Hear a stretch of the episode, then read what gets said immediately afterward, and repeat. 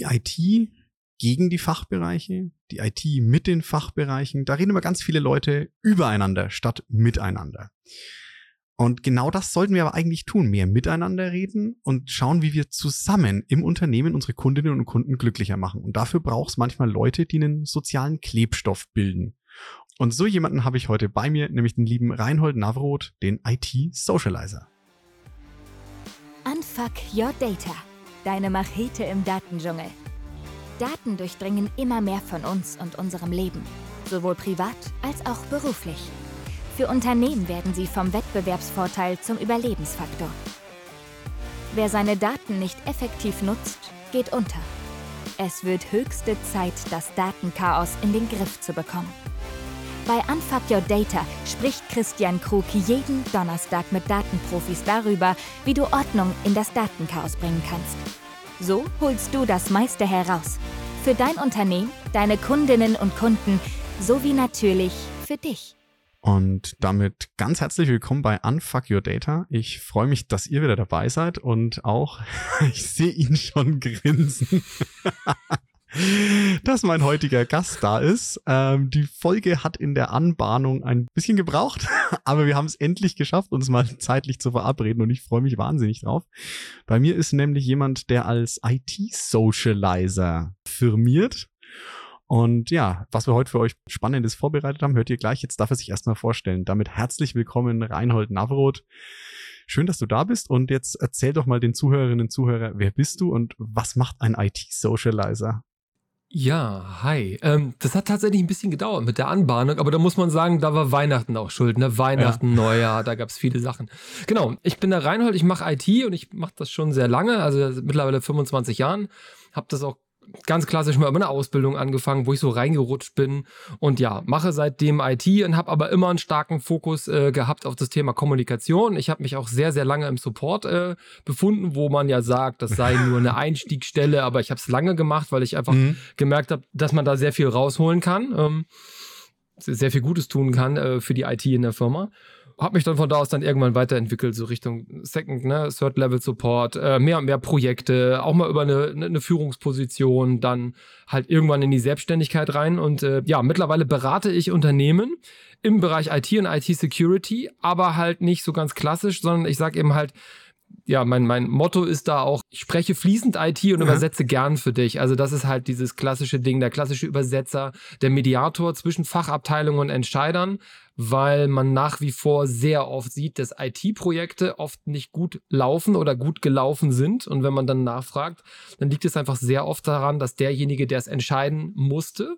einfach gar nicht wusste, was er da entscheiden sollte, aber es trotzdem musste. ähm, das liegt sehr oft daran, dass man ihm das einfach nie in seinen Worten erklärt hat. Und ich habe äh, meiner Tätigkeit als IT-Consultant halt oft festgestellt, dass ich so Schlüsselmomente hatte, wo ich mit Entscheidern gesprochen habe und denen dann versucht habe, das ganz einfach zu erklären, also wirklich sehr simpel. Ja. Und die dann gesagt haben mit so, oh, klasse, Reinhold. Also das hat man mir schon so oft versucht zu erklären.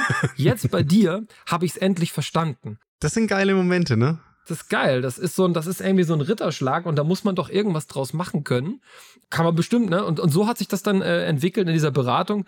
Ja, und dieses IT-Socializer sagt eigentlich genau das aus. Also IT, aber immer mit einem starken Bezug zu den Menschen, immer den Kontakt da suchen und ja, sich in die Menschen reinversetzen. Und ich finde auch immer ein bisschen von der oft vorhandenen Arroganz der ITler abzuweichen und zu sagen, wir sind nicht besser oder so, sondern ne, ja. wir haben uns nur für ein Thema entschieden, was mittlerweile eine sehr hohe Relevanz in der Gesellschaft und natürlich auch im Business hat. Und damit haben wir eine sehr glückliche Wahl getroffen, aber mehr auch nicht. So, ne? Wir müssen auf andere Leute zugehen und was uns ganz oft fehlt, ist das Verständnis für die Wertschöpfungskette im Unternehmen. Und ne, das IT nimmt sich oft zu wichtig, aber IT ist kein Mittel zum Selbstzweck, sondern IT ist, wie heißt es so schön, Enabler. Schön.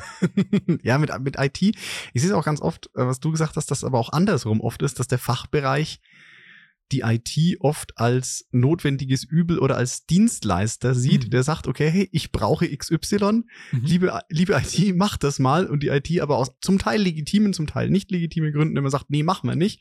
Und dann aber genau das passiert, was du sagst. Die IT sagt aus IT-Gründen, machen wir nicht. Und der Fachbereich sagt aus fachlichen Gründen, brauchen wir aber. Und dann reden die aneinander vorbei und hassen sich eigentlich, obwohl sie einen super großen Overlap, also eine super große Schnittmenge an Sachen haben, die sie eigentlich fürs Unternehmen bewegen wollen. Ja, das ist aber besser geworden. Da muss man ehrlich sagen, das ist besser geworden. Also ich komme auch aus dieser Tradition von wirklich, ja. wo IT-Abteilungen gehatet wurden. Also ich glaube, das schlimmste Verhältnis in mittelständischen Unternehmen ist Vertrieb versus IT. Ja. Nichts ist schlimmer, weil auf der einen Seite hat man den, den Vertrieb, der sich denkt, oh, ich brauche einfach meine Hardware, ich brauche mein Notebook, ich muss überall, von überall arbeiten. Ich muss alles auf dem Ding installieren können, wenn ich beim Kunden bin und der gibt mir irgendwas, eine Software, um irgendwas zu steuern. Da muss ich das installieren können. Weißt du, ich muss alles ja. machen. Ich muss die größte Flexibilität haben, weil ich bin wichtig. Ohne mich gibt es keinen Umsatz. Ohne mich existiert das Unternehmen nicht. So. Und das Kontroverseste dazu ist natürlich auf der anderen Seite die IT, ne, die versucht für die Sicherheit zu sorgen, die versucht die Governance durchzusetzen und ja. für die die Vertriebler einfach wirklich die allerschlimmsten sind, weil die sind die ganze Zeit unterwegs. Ne? Wenn die Probleme haben, dann rufen die an, wollen das sofort gelöst haben, halten sich für sehr wichtig. Wenn sie mal in der Firma vorbeikommen, dann schmeißen sie dir das Notebook auf den Tisch und sagen, hier Sklave, mach, ne? Ruf mich an, wenn du fertig bist damit. Also da habe ich wirklich Situationen erlebt, wo das Verhältnis sehr, sehr, sehr schwierig war. Aber das wird besser, glaube ich. Also in vielen Unternehmen beobachte ich, dass es da mittlerweile schon mehr Kommunikation gibt, aber es ist trotzdem noch viel, viel Luft nach oben. Also ganz viel. Das definitiv. Und ich habe auch, und jetzt komme ich wieder zu meinem Thema, das heißt ja hier nicht Unfuck Your IT, sondern Unfuck Your Data. Mhm. Daten und IT hat aus meiner Sicht auch ein ganz schwieriges Verhältnis oft. Und das ist ganz, ganz oft eine Hassliebe, weil viele CIOs auf einmal das Datenthema zugeschoben bekommen, weil es mhm. einfach noch kein eigenes Ressort gibt. Mhm. Und ich persönlich bin Verfechter der großen Meinung, natürlich ja, okay, ich bin im Data-Bereich, mag ich biased sein, aber ich sag, Daten müssen von der IT in einigen Stellen getrennt gedacht werden, an anderen Stellen muss die IT eine absolute Grundlage legen, damit gewisse Arbeitsweisen für eine Data-Abteilung überhaupt möglich sind. Sehe ich absolut genauso, weil die IT interessiert sich nicht für Inhalte. Das ist das Spannende daran. Ja. Also ich habe mal von einem Kollegen gehört, da ging es darum, ja, äh, weißt du eigentlich, was die Firma wirklich tut, also in der du arbeitest, ne? Und da kam so, das ist mir eigentlich vollkommen egal. Also die können Versicherung, äh, Schrauben oder Hackfleisch verkaufen. Mein Job ist immer der gleiche. Ja. So, ne? Also diese, diese vollkommene Gleichgültigkeit zu den Daten, die da erhoben werden. Also, ne, für den sind Daten zum einen das, was auf, auf Servern gespeichert wird, ne? was auf Notebooks, auf Rechnern liegt, was auf der anderen Seite dann in Datenbank gespeichert wird. Also es ist sozusagen, es ist so ein, so ein, so ein Gut, so eine Masse. Wie, was weiß ich, wenn du jetzt ein Wasserbassin nimmst, das ist einfach das Wasser, was gefüllt wird. Wir stellen die einzelnen Gefäße zur Verfügung, wir stellen die Rohrleitung zur Verfügung, wir kontrollieren die Flussmenge, ne? Aber was das ist, ob das jetzt Wasser ist oder Apfelsaft, weißt du, oder Brause oder Bier oder Wodka pur, das ist tatsächlich dem ITler sehr egal. Das ist so meine Einschätzung. Ähm, und gerade in der operativen IT, ne, da, muss man auch sagen, was ist IT? Ist auch schwierig. Data ja. ist ja auch irgendwie IT. Und wenn du jetzt fragst, ist auch BI IT? Ich glaube, wenn wir jetzt beide von IT sprechen, dann sprechen wir wirklich von operativer IT. Also tue ich das zumindest meistens. Aber genau deswegen mache ich ja diesen Podcast und genau deswegen mache ich diese Folge, weil das ist auch wieder das, was du machst. Ich versuche das im Data-Bereich zu sagen, okay, ja, ich bin Naturwissenschaftler, Definition. Mhm. Wenn wir nämlich von der IT sprechen, dann kann es sein, dass wir das Gleiche meinen, aber dass wir nicht vom selben sprechen. Meinen wir nicht, ja, ja. Wir sprechen nicht vom gleichen. Auf keinen Fall. Das genau. ist, wie gesagt, ich, ich finde, die Bandbreite ist einfach so hoch. Softwareentwicklung ja. bezeichnet sich als IT. Alles, was Richtung Data geht, bezeichnet sich als IT. Auf der anderen Seite alles, was Infrastruktur ist, bezeichnet sich als IT. Und dann kommt natürlich auch ganz viel noch alles, was jetzt Richtung Prozessmanagement geht, ne? Äh, ob das alles Richtung Agile und so, ne? Die ganzen äh, Managementgeschichten, die bezeichnen sich auch als IT. Also wir haben einfach, IT ist ein so breites Spektrum, dass ich auch fast, ja. fast doch schon schwierig finde, mich als IT-Socializer hinzustellen, weil das Spektrum so breit ja. ist, ne? Da kommen auch Leute manchmal mit Themen an, wo ich denke, keine Ahnung. Also weiß ich auch nicht. Ne? Ja. So, und genau, da muss man mal sagen, wo ist für mich IT und wo stehe ich? Genau. Und wenn ich von IT spreche, spreche ich natürlich noch so auch aus der Geschichte heraus sehr oft von der klassischen IT-Abteilung, von der operativen IT, von dem Support, von der Administration. Genau, und jetzt, jetzt für mich die Frage, was siehst du in IT? Also was ist für dich so eine Definition von einer IT-Abteilung, von einer operativen IT-Abteilung? Was machen die? Was ist deren Verantwortung und wo hört es auch irgendwo auf? Weil das ist ja genauso wichtig, zu sagen, mhm. hey, not my beer. Ja? Geh mhm. woanders hin, geh jemand anders mit einer Anfrage auf den Keks, das geht mich als IT nichts an. Also ich habe tatsächlich letztes Jahr ähm, auf dem D-Slam von dem Speaker von Obi ne, äh, ja. ein, ein, ein sehr, sehr schönes Kommentar. Der, der äh, Michael, der meinte dort halt für Obi, ne, die ja, ja eigentlich jetzt kein IT-Unternehmen sind, überhaupt nicht. Ne? Und dann hieß es, IT ist nicht unser Kerngeschäft. IT ist für uns der Enabler, der dafür sorgt, dass wir die Waren übers Band bekommen. Und das fand ich eine sehr, sehr schöne Definition. Also, ne, es ist eigentlich die Technologie, die eingesetzt wird, diese Fachabteilung, die dafür sorgt, dass die Wertschöpfungskette funktioniert. Wie auch immer die in einem Unternehmen aussieht. Deswegen mhm. finde ich das auch wahnsinnig schwer, das zu trennen und zu sagen, ist mir doch egal, ja. was die Firma macht. Damit komme ich nämlich sehr in so ein Silo-Denken rein. Und ich denke, du musst einfach mal eine Spur höher steigen und einfach gucken, okay, was macht das Unternehmen eigentlich wirklich? Ne? Also wie ist die Wertschöpfungskette?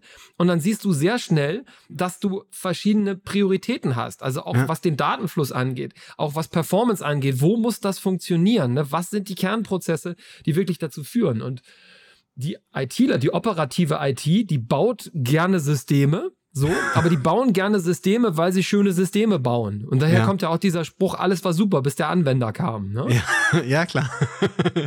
Schön, ja. Das ist nach wie vor so, ne? Die sagen, ich habe da so ein tolles System gebaut und jetzt läuft es so scheiße, seitdem die Anwender da drauf sind.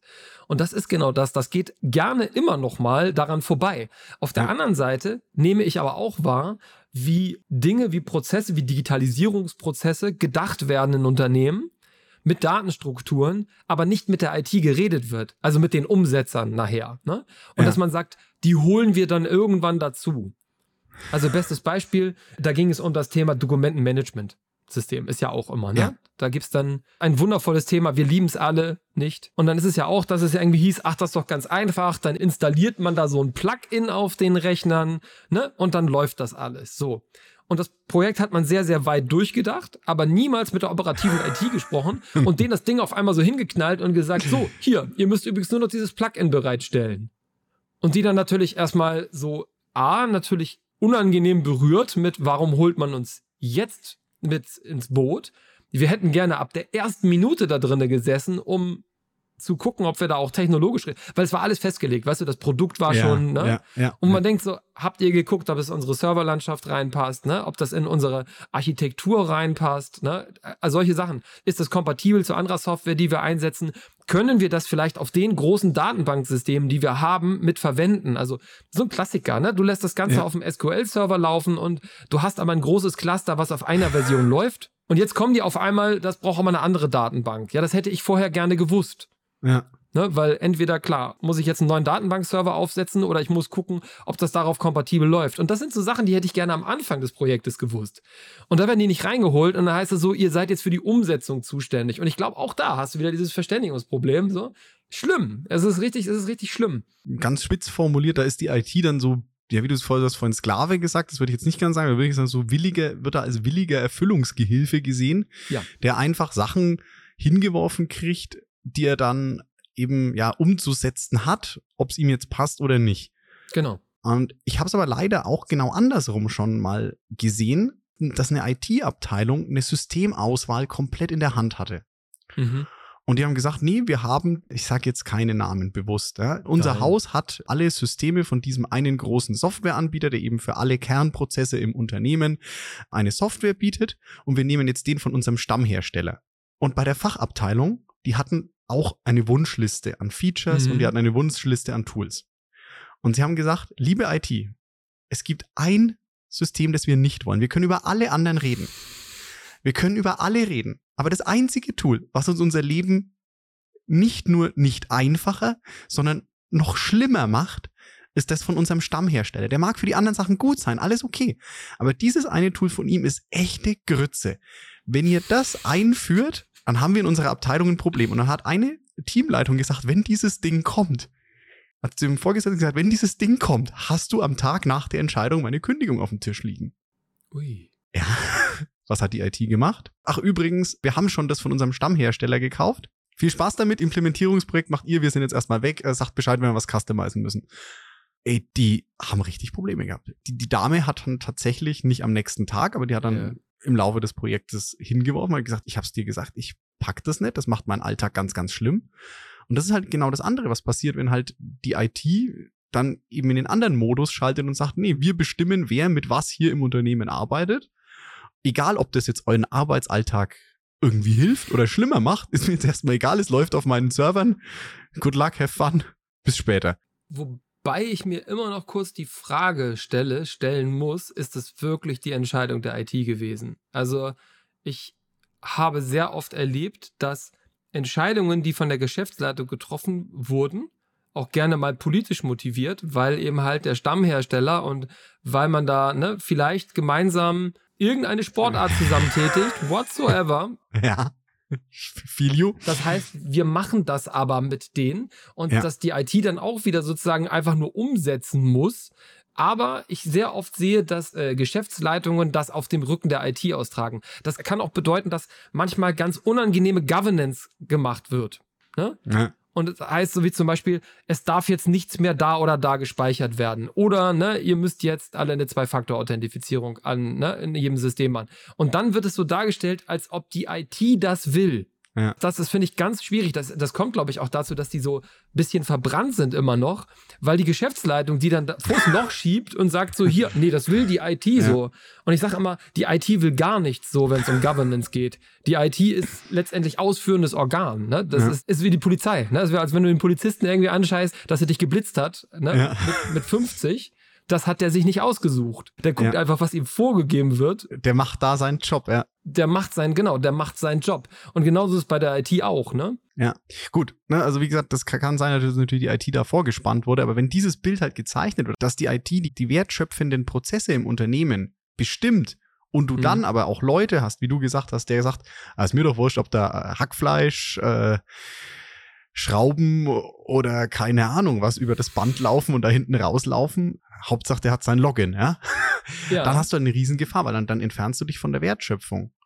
Und ich habe einen Spruch mal gebracht, jeder und jede im Unternehmen, und da stehe ich dazu, jede und jede im Unternehmen sollte einen Gedanken sich immer wieder fragen, mhm. wie trägt meine Tätigkeit dazu bei, dass unsere Kunden glücklicher sind? Finde ich gut. Und das sollte sich auch, genau, das sollte auch die IT sich äh, auf die Fahnen schreiben. Jeder, jeder wirklich, ja. Total. Genau, und je weiter du nämlich von der eigentlichen Wertschöpfung weg bist, desto mehr wird deine Tätigkeit oft zu so einer Selbstbeschäftigung. Mhm. Dann hältst du dich an Prozesse, um dich an Prozesse zu halten, dann hältst du dich an Regeln, um Regeln zu halten. Und wenn mal einem ITler klar wird, hey, ich muss dem Sales vielleicht ein bisschen mehr Rechte auf seinem Phone geben, weil er dann dem Kunden besser helfen kann. Oder eine HR-Abteilung sagt, ja, der braucht jetzt zügig einen Dienstwagen, weil das ist ein Außendienstmitarbeiter, der setzt unsere Maschinen bei den Kunden in Gang. Ja. Ich muss dem jetzt dafür sorgen, dass der schnell ein Auto hat, dass der da hinfahren kann. Ich muss dafür sorgen, dass der auch seine ganzen, muss bei der IT Bescheid sagen, dass der seine Hardware rechtzeitig bekommt, ja. dass der loslegen kann, weil unsere Kunden warten, dass er vorbeikommt. Und dann wird ein Schuh draus. Ja, absolut. Genau, du musst einfach da reinfühlen. Aber das kannst du vom ITler nicht erwarten. Also, ist also von, weißt du, von den operativen Menschen teilweise nicht erwarten. Das ist eher eine Sache, die ist da eher in der Führung zu sehen. Ne? Ja. Also, deswegen ist ja auch immer so, ich finde es halt falsch, einen IT-Leiter, einen IT-Manager einzusetzen, der absolut 100% Techie ist. Ne? Also, wir machen mal den besten Techie zum äh, IT-Leiter. Ja, völlig, das ist, völlig das falsch. Schlimm. Aber ich finde auch diesen Ansatz total schlimm, dass einige Menschen sagen, naja, das ist ein Managementposten, ne? da können wir einen Manager einsetzen, der dann diese Fachabteilung leitet. Also ich finde beides schwierig, aber damit bist du natürlich in der Herausforderung, dass du jemanden brauchst, der so zwischen den Welten steht. Eine Riesenherausforderung, ja. aber so jemand sollte das da sein. So, da den nicht jeder hat, braucht man dann vielleicht mal ein IT-Socializer. Da profitiere ja. ich dann letztendlich wieder von, ne? dass genau das ist, dass man da einfach mal diese Brücke schlägt. Und meistens lässt sich das auch relativ einfach miteinander äh, wieder, wieder vereinbaren. Und man muss da aber auch mit den Fachabteilungen manchmal sehr, sehr vehement sein. Also es in beide Richtungen. Ne? Also manchmal ja. ist es so, dass man, dass ich Situationen habe, da geht man dann hin und sagt, pass auf, wir machen das jetzt so, wir setzen das jetzt so um. Und dann fühlen sich aber die Kollegen in den Fachabteilungen, die echten Techniker, die fühlen sich dann so in ihrem Stolz gekränkt, ne? Und dann kommt manchmal auch so eine Weigerung mit, nee, das mach ich nicht. Wie, das ja. machst du nicht? Nee, ich setze das nicht alles auf einem Server auf. Das wäre ja richtig, dass man das auf drei Servern aufsetzt. Und ich so, ja, Digi, das weiß ich. Also das brauchst du mir nicht zu erzählen. Und dann so, ja, dann müsst ihr das auch mal dem Kunden erzählen. Ich so, das habe ich dem Kunden erzählt. So. Und der möchte das erstmal nicht bezahlen. Der möchte erstmal mit einem Server anfangen und das auf den draufpacken. Ich habe ihm, also brauchst du dir keinen Gedanken drum machen. Ich habe ihm erklärt, dass das langsamer ist. Ich habe ihm erklärt, dass sich das extrem schwer skalieren lässt. Und ich habe ihm erklärt, dass wenn wir rausfinden sollen, und ich habe ihm versprochen, dass wir es rausfinden werden innerhalb der nächsten halben Jahres, nicht ausreicht, er dieses Projekt nochmal machen muss. Er wusste das also alles. Und er hat sich dafür entschieden. Ja. So. Und du, lieber Techniker, musst mir jetzt den Gefallen tun und diesen Wunsch, den ich ne, mit Abwägung aller Bedenken dem Kunden aus dem Knie geleiert habe, du musst das jetzt bitte umsetzen, auch wenn es dir technisch total widerstrebt. Es ist mir ehrlich gesagt scheißegal. ne? Du musst jetzt dieses System, was für dich nicht sinnvoll ist, bitte genau ja. so aufsetzen und bereitstellen für den Kunden mit dem Wissen, dass du das nochmal machen musst. Und das stört Kollegen total. Die das, sagen, ja. dann muss ich den Scheiß ja nochmal machen. Dann muss ich sagen, ja, und das ist dein Job, weil der Kunde bezahlt uns das jetzt einmal, die Scheißlösung, in Anführungsstrichen, wo wir beide wissen, dass sie nicht funktionieren wird, aber er möchte das spüren. Er möchte das einmal spüren, ja. dass es nicht funktioniert. Und er wird dann aber sagen, Mensch, Reinhold, da hattest du recht, das war ja wirklich nicht so doll. Dann müssen wir es jetzt wohl doch richtig machen aber er muss dann nochmal bezahlen. Und dann musst du, lieber Kollege, wieder ran und es dann auf drei Servern aufsetzen, weil es dein scheiß Job ist. Und es tut mir leid, dass sich das in deiner ITler-Ehre stört, aber das ist mir wirklich vollkommen egal. Und ihm dann aber auch noch zu erklären, pass auf. Aber dadurch, dass wir jetzt diesen Weg gegangen sind, dass wir den Kunden einmal seinen Willen gelassen haben, dass wir ihm haben spüren ja. lassen, dass es scheiße ist und wir ihm dann aber auch noch dann eine richtig gute skalierbare Lösung präsentieren, habe ich das Vertrauen dieses Kunden gewonnen. Ich als Kundenbetreuer draußen. So. Ja. Und damit sorge ich dafür, dass vielleicht beim nächsten Projekt, wo ich dann sage, lieber Kunde, lass uns das bitte gleich richtig machen, er sagt, ja stimmt, wir wollen ja nicht wieder das gleiche ne, wie bei dem System haben. Und dann habe ich das wieder, ne? Und das, das muss ich immer wieder wieder wiederholen, ne? So, aber auch andersrum. Andersrum kommt manchmal auch das Ding, dass das wirklich von der, von der Fachabteilung kommt, Reini, das geht nicht. Das funktioniert nicht, das ergibt absolut keinen Sinn, das macht niemanden glücklich und die werden uns das Ding um die Ohren hauen, weil es so schlecht läuft, ne? dass egal, also du wirst schlecht dastehen, wenn du denen das als Berater nicht ausgeredet hast. Mach das bitte. Und das kann genauso mein Job sein. Ne? Und auch dann muss man hingehen und wirklich auf die einwirken mit, ich verstehe, dass ihr das jetzt gerne günstig haben möchtet erstmal und ich verstehe, dass ihr die Schmerzen haben wollt, aber glaubt mir, die Schmerzen sind so stark, dass ihr das nicht wollt. Ne? Also da musst du wieder wissen, in beide Richtungen Interessen vertreten. Spannend. Macht Bock. Ich erkenne so vieles wieder. Es gibt Schmerzen, die müssen Leute einmal spüren. Mhm. Platt gesagt, es gibt Kinder, die müssen halt auf die Herdplatte greifen, bis sie begreifen, dass das Ding wirklich heiß ist, wenn ja. Papa und Mama sagen, das Ding ist heiß, pack da nicht hin. Ja, ja total. Es gibt aber halt auch Kinder, die sagen, okay, ja, ich vertraue Papa und Mama mal so weit, wenn die sagen, dass heiß ein schlimmes Wort ist, testen wir es vielleicht erstmal mit warm und wenn warm schon unangenehm ist, dann ist heiß. Ja? Das ist, ist immer ein Abwägen und das ist ja auch situativ. Ja, bin ich bei dir. Und da muss man einfach nochmal, boah, das ist immer so schön, wenn in allen, in fast allen Folgen das Gleiche rauskommt. Wir müssen mehr miteinander reden. Das ist das Ganze, ja, das müssen wir wirklich. Das ist, das ist so geil. Vor allem finde ich halt in Unternehmen, also was, was, was ich mal sehr witzig finde, warum, warum ich letztendlich auch mich dazu entschlossen habe, mich einmal selbstständig zu machen. Mich hat total genervt, wie viel Energie in einer Firma hängen bleibt. Also wie viel, ne? Mhm. Die nicht zum Kunden rausgeht. Ja. Das habe ich wahnsinnig gemacht, wenn ich gedacht habe, wenn wir die Power, ne, die wir hier gerade verplempert haben, in Befindlichkeiten mit, öh, das muss das System Management machen, öh, ist das nicht eher was vom, ne? Ist das nicht eher fürs Data Center Team, whatsoever? Wenn wir das Ganze einfach weggelassen hätten und diese Performance auf die Straße direkt zum Kunden gebracht hätten, ja. weil wir ja alle das gleiche Ziel verfolgen, ne? Yes. Dann wären wir so viel weiter. Und das hat, das yes. hat mich teilweise echt so sehr genervt, dass ich sage, ich ertrage das nicht mehr. Ja. Ich ertrage diesen Kindergarten nicht mehr. Klingt hart, aber ist so wirklich.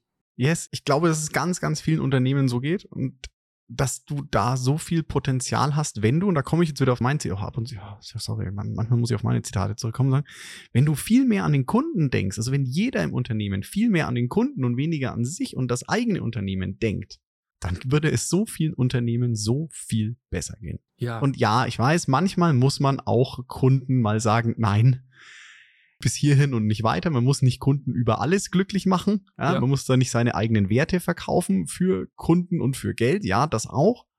Aber wenn die Kunden, mit denen man gerne arbeitet und mit denen man coole Projekte macht oder denen man coole Produkte verkauft, die glücklich macht und alles dran setzt, die glücklich zu machen und dann mal alle an einem Strang ziehen, Ja. Dann würde es so vielen Unternehmen so viel besser gehen. Ich glaube, dieses Bewusstsein, also ob man, ich weiß gar nicht immer so wahnsinnig viel miteinander reden muss, aber man muss dieses Bewusstsein, also intern muss man viel miteinander reden, ne? Ja. Dieses Bewusstsein musst du schaffen, weil ich erlebe so Situationen, also die Leute erleben das ja nicht. Die haben so ihr Abteilungsdenken und sagen, ja, aber ich habe ja meinen Teil erledigt, so. Ja. Und bei mir ist es eher so, ich bin dann immer, immer, immer viel draußen gewesen. Ne? Auch so ein klassisches Beispiel, in einer Firma ziehst du eine Geschäftsstelle von einer auf einen anderen Standort um. Ist ja immer wieder gerne genommen. Ne? Aber der ganze Kram muss rüber. Ja. Auch wenn, wenn vieles wirklich in der Public Cloud gehalten wird, trotzdem musst du da viele Sachen bewegen. Viel durchs Netzwerk schaufeln, neue Verbindungen einrichten, was auch immer. Das kannst du alles so gut machen, wie du willst. Und es kann alles richtig gut gelaufen sein. Ne? Alle toll informiert, super. Ne? Die Rechner abgebaut, alles rüber, die Server, ne? der neue Schrank aufgebaut, alles rein, alles fertig. An alles gedacht, die Leitungen von dem Provider zum richtigen Zeitpunkt geschwenkt worden, ne? Der richtige Schrank mit den richtigen Höheneinheiten, mit den richtigen Käfigmuttern, also was alles, ne, diese ganzen Herausforderungen, die du Ja, hast, sind alle gemeistert worden, das funktioniert. Also der Außeneindruck ist erstmal, ich habe ein richtig gutes Projekt. Ich als Betreuer bin dabei, dass ich die Leute da ne, entsprechend koordiniere und auch zusehe, okay, sagt, wir sind hier dabei, ne, ihr werdet dann und dann geht's wieder los. Alles wird aufgebaut, die Leute fangen sich an, sich anzumelden und sie kriegen ihre Windows-Domäne nicht. Punkt. Also, die machen das, was sie immer machen am Rechner. Die setzen Ja. sich in, hacken ihr Passwort rein und er sagt, ich finde die Domäne nicht. Fertig. So, und das ist dieser, dieser Moment, wo was nicht zusammengearbeitet hat, weißt du? Und wenn du dann die Rückmeldung gibst, zurück in das Team und sagst, ey Leute, die können sich nicht anmelden, ne? Und du hast dann gerade, zum Beispiel gerade einen aus dem Netzwerkteam, Netzwerkinfrastrukturteam, ne? Also du erklärst dem das, gehst nochmal alles durch, du gehst mal alle Faktoren durch und siehst, okay, die Verfügbarkeit ist halt in den unteren Protokollebenen, ne, äh, hier ISO-OSI 7 Schichtenmodell sind wir fein, wir sind jetzt also wirklich da schon höher angelangt. So. Und jetzt kommt man, dass er sagt, so, alles klar, gut, habe ich verstanden, äh, kümmert euch bitte darum. So, es passiert nichts. Du sitzt immer noch da, der Kunde kann sich nicht anmelden, es geht weiter, ne? Du kommst irgendwann mit der Rückfrage und dann sagst du, was ist denn hier los? Und dann sagen die, ja, also netzwerktechnisch ist es kein Problem, ist glaube ich DNS. Dann sag ich, ja, bitte. Dann, also es sind ja die meisten Probleme mit DNS, um ehrlich zu sein, ne? Und dann sage ich, ja, bitte. Und dann kommt aber so raus, ja, damit haben wir nichts zu tun. DNS ist System Management. Das ist nicht Netzwerk. Und dann sage ich so, Leute, wollt ihr mich Das verarschen? ist mir wurscht, ja. Ich will, dass das Ding, ist, ist mir vollkommen Latte, wer das macht. Schaut, dass es gemacht ist. Ja, Exakt. ja aber dieses, dieses Verantwortungsgefühl fehlt halt. Genau. Und, und das ist das, was da nicht, was nicht rüberkommt, ist dann, dass die, dass ich sage, ja, natürlich haben die Netzwerkinfrastrukturleute ihren Part hundertprozentig gemacht. Aber beim Kunden bleibt das nicht hängen. Der Kunde sieht nicht, dass 100 Einzelprozesse sauber gelaufen sind und der 101. verkackt hat. Das sieht er nicht, sondern der Ja. Kunde sieht, ihr habt das alles gemacht, wir haben uns angemeldet, das ging nicht. Für den ist das tatsächlich krasserweise in der Wahrnehmung ein 100% Fail. Ja. Und das finde ich so heftig. Ja. Da bist du ja schon wieder beim Silo im Silo. Also wenn du jetzt sagst, die IT sieht sich als Silo, wir haben viel zu viel Silo-Denken, ja, aber dann hast du ja schon in der IT wieder ein Silo im Ja. Silo. Ja, total. Das ist richtig schlimm. Da müssen wir halt weg. Ja. So, jetzt sind wir schon von der Zeit her recht weit fortgeschritten. Ich wollte dich eigentlich noch ein bisschen ärgern. Mach doch. Weil ich immer gesagt habe, so IT und Data hat man jetzt ja schon, ne, darf man Mhm. auch nicht als Silos betrachten. Man muss ja an, an, an mancher Stelle, ja, sag ich mal, Data sagt, welche Daten da durchfließen und du gibst mir das Planschbecken, mit dem ich mein Data Lake hab. Ich sag mal, die ITler und IT-Sicherheit sind oft die, die mir in meinem Datenprojekt am meisten auf den Keks gehen und das meiste verhindern.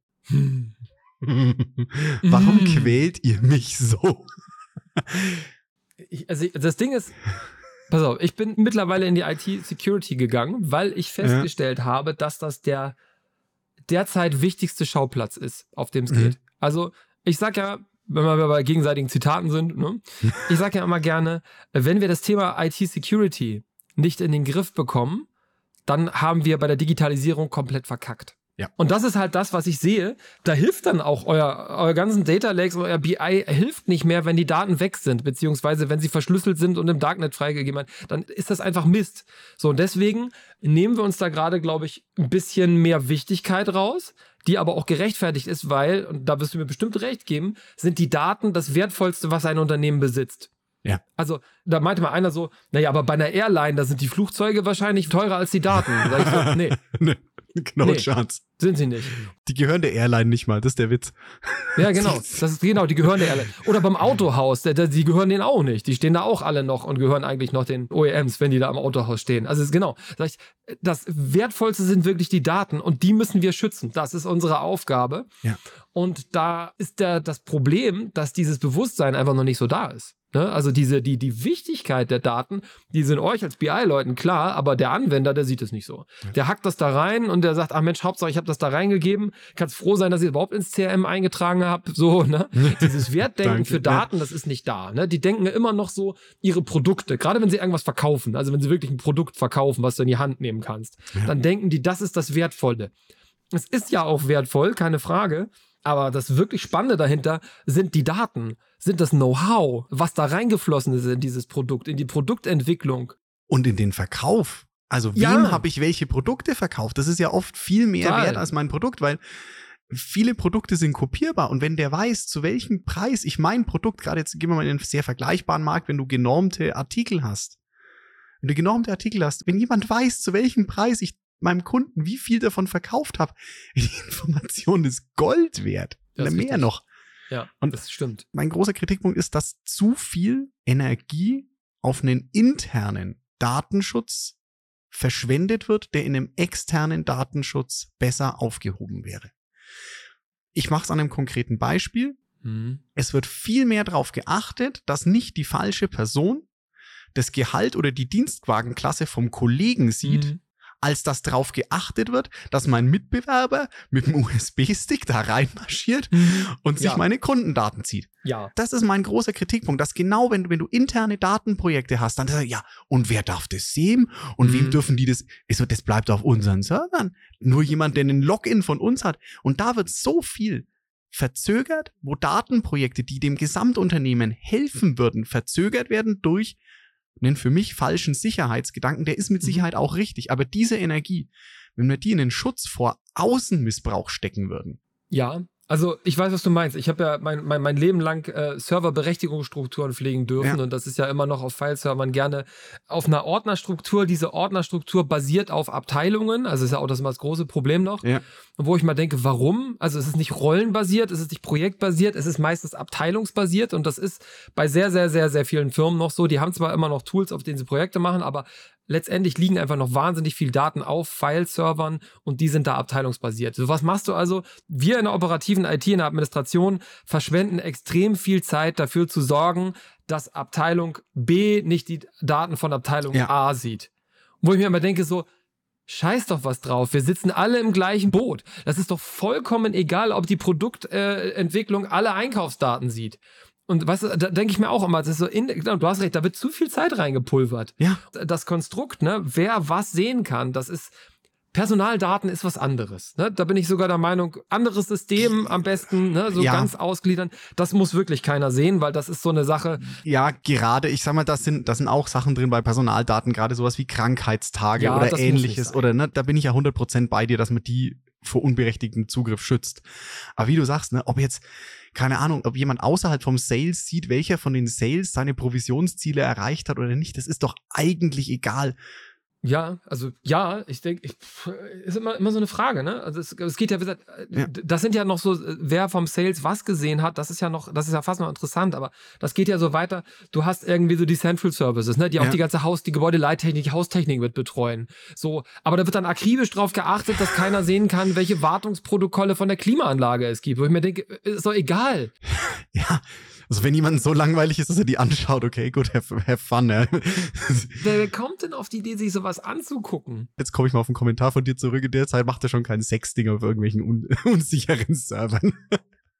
Ich finde find das ja, ich finde auch schön, da denke ich immer zu den, denke ich immer so, naja, vielleicht müsst ihr auch ein bisschen mehr Energie in die Arbeit stecken, wen ihr da einstellt, ne? Ja. Der Teuger Ziener hat da ja auch mal sehr, sehr spannend äh, zu gesagt, irgendwie, achte darauf, welche Menschen du einstellst. Das ist die beste Sicherheitsmaßnahme, die du treffen kannst. Ne? Leute mit hoher Integrität einzustellen, ne? Die machen schon keinen Scheiß. Intern ja. wird da zu viel Energie verpulvert. Da hast du recht. Was natürlich trotzdem wichtig oder wichtiger ist, als die Sachen thematisch voneinander zu trennen, ist wirklich, dass man sagt, was die Sicherheit angeht, eine Netztrennung. Aber da sprechen ja. wir davon, dass Netzwerksegmente getrennt werden. So. Ja, das ist super wichtig. Und ich sage halt auch, da ist wieder Energie, da hatten wir es vorhin mit Energie, die intern verschwendet wird, wird auch in der Sicherheit intern Energie verschwendet, die ich in den extern besser verwenden könnte. Mhm. Weißt du, wenn die Leute in der Zeit, in der sie sich um diese Ordnerstrukturen kümmern, dass jetzt A nicht die Daten von B sieht, wenn sie das reinstecken würden, flächendeckend auf die Sicherheit zu gucken, dass eben, ne, das Beispiel, was du mal hattest, dass eben nicht irgendeiner reinläuft mit dem Hausmeisterkostüm und die Blades ja. aus dem Server zieht, weil der Schlüssel steckt.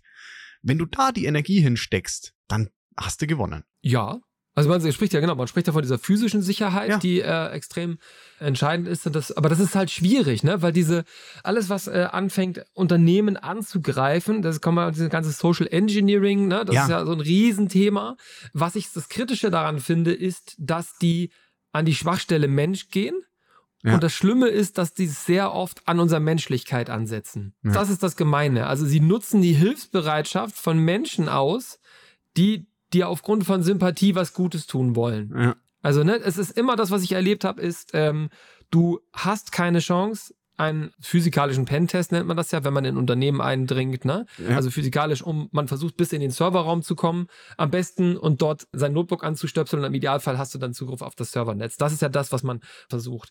Und was du da siehst, das funktioniert nicht, wenn du da grummelig reingehst, weißt du, und Leute ja. anblaffst, dann funktioniert es nicht. Aber wenn du sehr freundlich, sehr aufgeschlossen, sehr nett bist, ne? Und auch vielleicht so ein bisschen hilflos, dass du vielleicht irgendwas vergessen hast, ne? Und eigentlich hast du ja einen Schlüssel für den Raum als Techniker, ne? Und da hast du ihn jetzt aber leider nicht dabei und können Sie mir vielleicht da mal aufschließen? Dann kommt man sehr schnell dazu. Ich finde es fatal, weil das ist das Tolle an Menschen. Das Tolle an Menschen ist, dass die meisten einfach gut sind und die meisten sind gütig und wollen helfen, ne? Und das wird eiskalt ausgenutzt. Das finde ich das Schlimme daran. Ja, das ist wirklich schlimm. Aber auch, ob es jetzt physische der Pentest ist oder irgendein anderer, komme ich nochmal zurück, sag, wenn du das in den, was du jetzt im Moment in den Schutz für innen nimmst und die Datenleute einfach ihren Job machen lässt, also wenn du den Data-Leuten vertraust und sagst, die werden mit den Daten intern schon keinen Scheiß machen mhm. und die mhm. spielen das nicht auf irgendeinen externen Server raus, have fun hier auf unserer Architektur, macht, was ihr wollt. Und diese Energie da reinsteckst, physische Penetration, die Leute da eben zu schulen oder auch deine anderen Sicherheitsprotokolle gegen Außenzugriffe, da bist mhm. du der Experte, nicht ich aber wenn du die Energie da reinsteckst, dich gegen außen zu schützen statt gegen innen, glaube ich, da hast du viel Potenzial. Und das ist eigentlich der wichtige Schutz. Und deswegen sage ich halt immer, das ist meine belastete Beziehung oft mit dem Daten- oder IT-Sicherheit, dass da zu viel Energie an den falschen Stellen verwendet wird. Ja, ja, wir können einen Schritt weitergehen. Und zwar, ich finde eine Maßnahme, die ganz einfach umzusetzen ist, also gerade wenn du von den Daten sprichst, auch die ihr als Data-Leute dann verwenden könnt. Ich sehe, dass in Unternehmen immer noch viel zu viel unstrukturierte Daten rumfliegen. Wir sprechen von File-Servern, ne? wir sprechen von Einzelfiles. Und die sind A, leicht angreifbar, weil sie können ja. super gut verschlüsselt werden, wenn ich einen Zugriff drauf habe auf Netzwerkebene. Ja. Und ich immer denke, alles, das ist jetzt meine Meinung als, als, als, ja. als auch überzeugt. Alles, was in Datenbanken liegt, ist erstmal besser. Ich kann auch Dateien ne, in Form von Blobs in Datenbanken unterbringen. Das ist überhaupt gar kein Problem. Damit sind sie zum Zuge von außen viel, viel besser geschützt. Viel, viel besser. Ich kann sie nicht verschlüsseln so einfach. Das geht nicht, weil ich halt nicht diese tausend Einzeldateien habe, sondern im Idealfall habe ich halt meine Datenbank davor.